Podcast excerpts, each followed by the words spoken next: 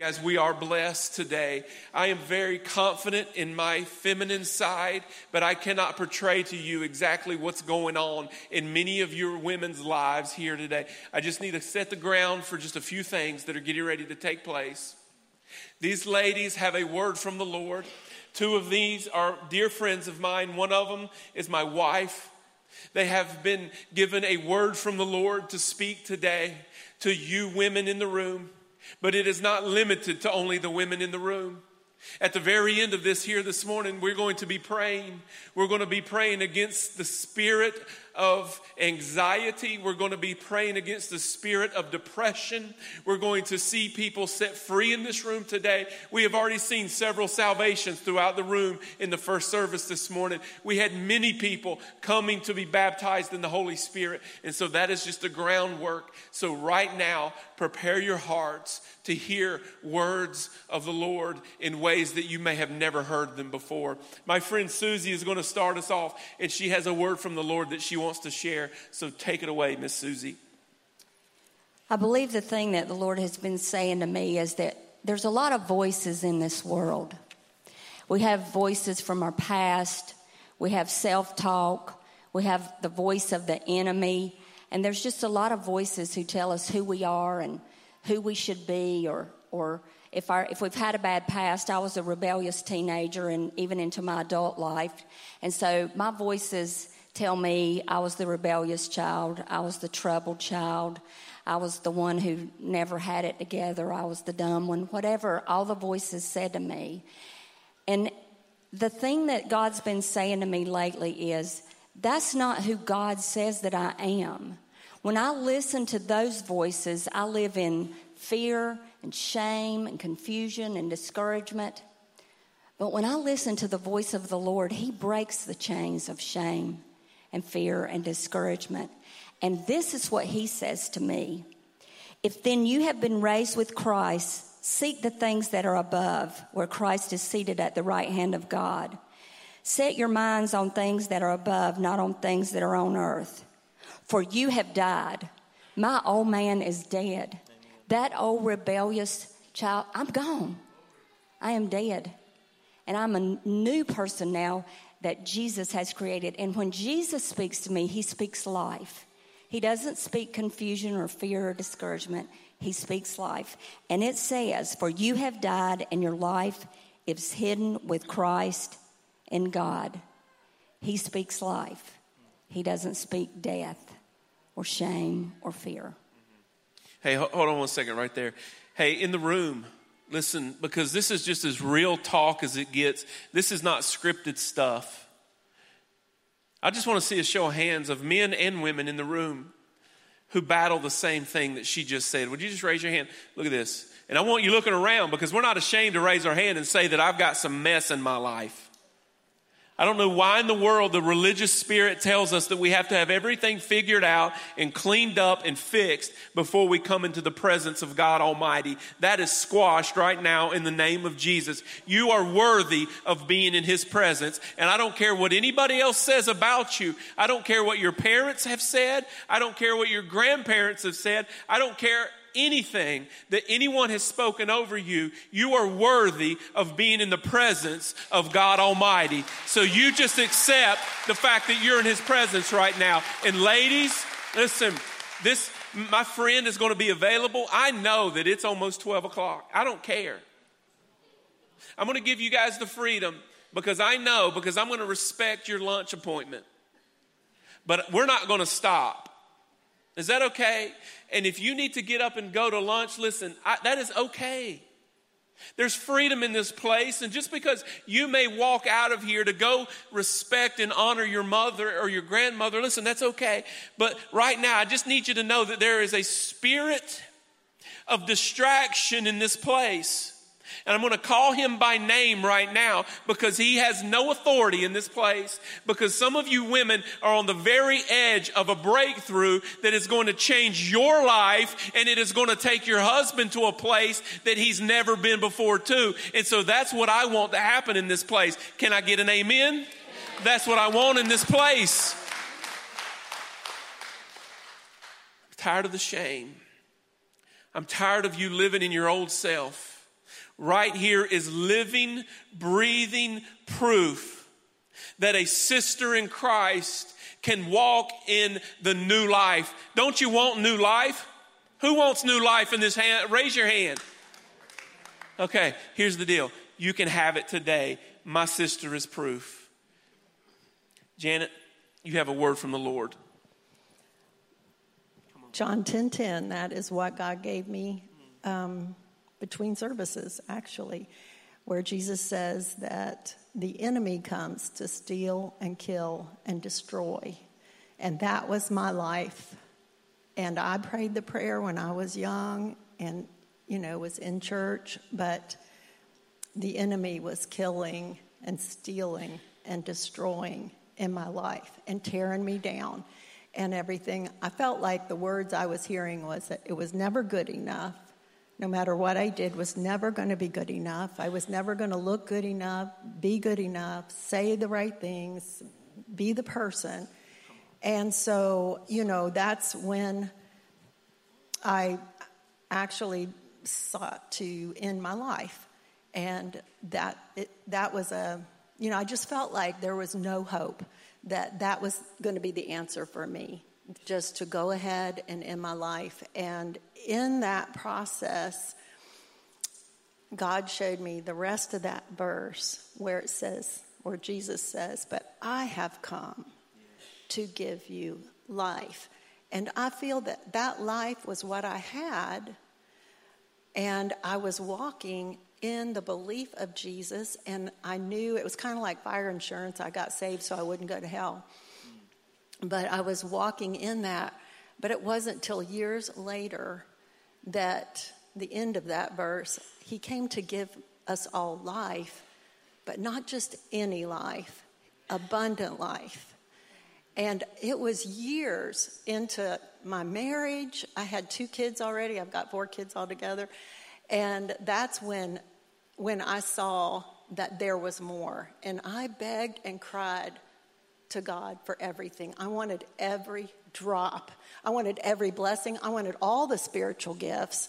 I was a God hog. I wanted all of it. And I laid down on the floor and just begged God, I would do anything. You can have my reputation, my marriage, my kids, everything. You can have all my stuff that I thought was so important that I thought I had to have. Take it all because I just want you. And when I got to that point, the Holy Spirit took over my life. And for the first time, I knew what it was like to have abundant life. And all the fear fell away. I was never afraid anymore. What could man do to me? If man took my life, he put me at the foot of Jesus immediately. What, I mean, bring it on. I'm not afraid of that. So I had a friend once that she said she had a gun pointed at her head, and she said, These men, they thought they could hurt me, and they were pulling the trigger, and it was empty, empty. And she said, I was just like, Bring it on. I want to see Jesus face to face. You can't hurt me unless God gives you the permission, unless it's time for my life to be over. And she just was ready for that. And that's where I am today. I am ready for that. And I don't walk in fear anymore. Sometimes I scare my husband because he wishes I was a little more fearful. But I don't walk in fear. I walk in abundant life. Hold that microphone because I've got it. This just came to me right here. I just want you to see this. Ladies, how many of you in the room, even men, want what you just heard? How many of you want that? Raise your hand. And so here's my question how did that come about in reality? Like, it's 2016. How did that come about in your life? Did it come because you came to a lot of church services or you checked all the boxes? Or, but how did it come to fruition in your life, Janet? When I got that abundant life, I guess, you know, I had tried everything. I tried to look right in the church. I tried to be active in the church. You know, I was trying to do all the right things and be the right person. I married a pastor's son. I mean, you know, what more can you do, right? And he wasn't, you know, he was not a pastor at that time. He was, he was uh, getting his education for being a coach. But I just thought, you know, and everything I tried, I was still coming up empty. And they're just, you know, I just knew either there was more to life or I was done with this life. And it was like God showed me, you need to be done with this life and not taking your own life, but you need to die. You need to die to yourself. And it was a huge thing for me because it was like God hit me over the head with a two by four because it wasn't like he was saying, oh, you shouldn't kill yourself, blah, blah, blah. He was saying, no, you need to die. You need to die. You need to get on the floor and die to yourself and quit wanting, you know, a better car or better house or quit, you know, thinking your husband is the reason that your marriage is, you know, poopy. And it was, you know, that it was me. And so when I gave all that up, it was like everything that I had wanted, God gave me. And He gave it to me abundantly. And no, my life is not perfect by any means. You know, I still have rotten kids sometimes, and you know, and but God, they're God's problem. You know, they're not my problem anymore. They're God's problem. So when they act ugly or something, you know, I just, you know, God shows me how to pray for them, and then He takes over, and He takes care of them. So I'm not worried about that stuff anymore. I don't live in fear. I told Susie the other day, I said, I refuse to pray in fear. I am not going to pray in fear and say, oh, well, I got to pray about this. No, we pray in victory. It's a done deal. God's, God's got it. That's his problem. I want some of that, don't you? mm. My wife is on the end, and the reason that she's here this morning to share with you, actually, it's this afternoon now, if that's all, if it's all good. Here's the deal. I, I live with this young lady. I live with her.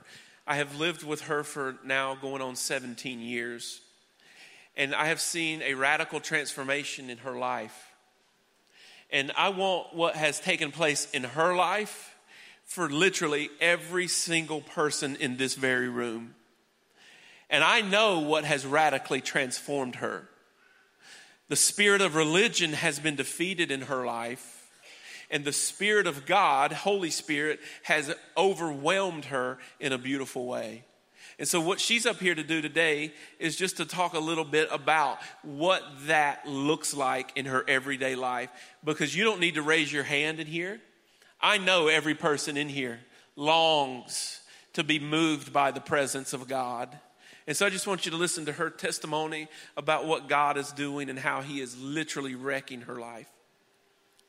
Well, many of you think that just because we're up here, obviously we have it figured out, and that is so not true. But the point is that we have a testimony of the Spirit at work, and if we don't say something, then we have allowed it to be uh, squashed, and I don't, I don't want to be a part of that. But I do know that um, your confidence as women is given to you by the world without you even trying, like taken away. I mean, it's it's what your value is is naturally given to you by the world. Like without standing on the truth of the word you are you're accepting what the world says about you.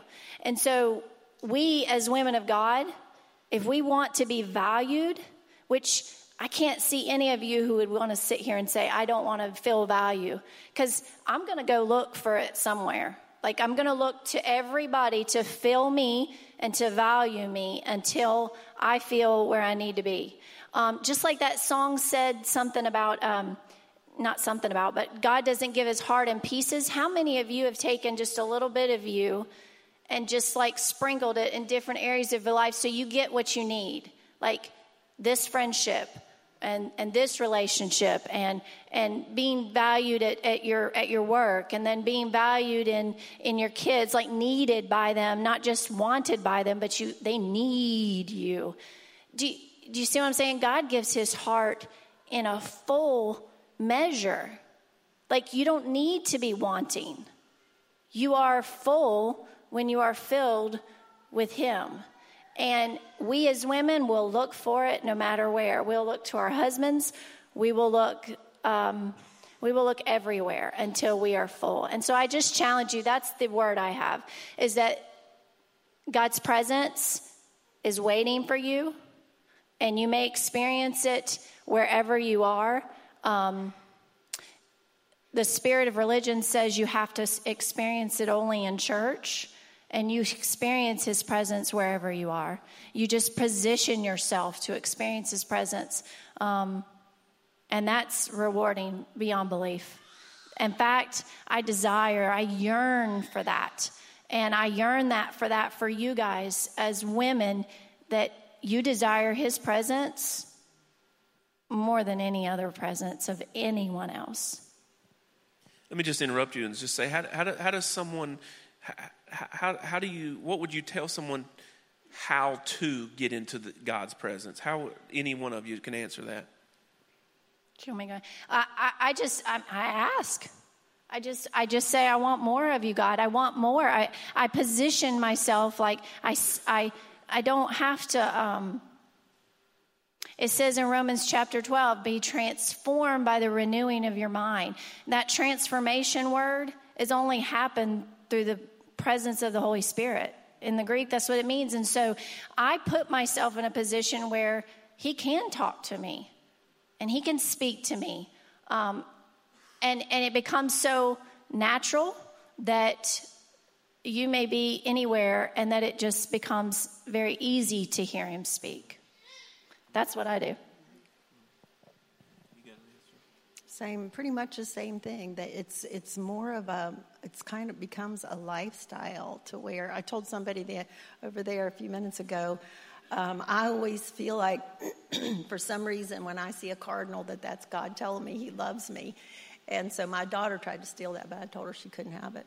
But anyway, it's, you know, so I, you know, it's just those little things. God knows each one of you, and He knows exactly what it is that's going to speak to your very heart and say, I love you. Now, I had another daughter that had a dream, and she was trying to decide on a very important decision about her, da- her baby girl and she, she had this dream of these deer and they were going to come, come up and they were going to kneel down which i don't know if deer do that or, not. But anyway her and her husband she told her husband everything. And they pulled in uh, the night before she had to make this decision they pulled into their driveway. And their backyard was full of probably eight to ten deer.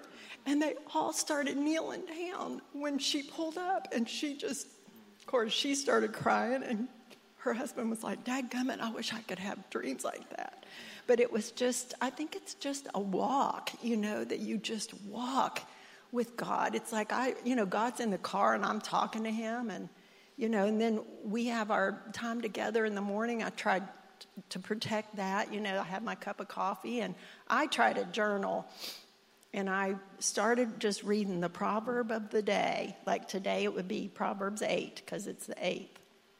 And I would write down, okay, God, whatever you tell me, I'm going to write down. And I just wrote it like in a diary. You know, you write, Dear Diary, I'd write, Dear God. And then I'd just wait and I'd read through that. And he was always faithful to give me something. So. I think what all of us, men and women, need to hear in here is, guys, we can't do this stuff alone. There's some of you in here and you're on an island and you're trying to get up to a place in your life that you feel like maybe God wants you to be, and you're trying to do it on your own. I don't, I don't know why, but I can just go ahead and tell you today you cannot do it on your own.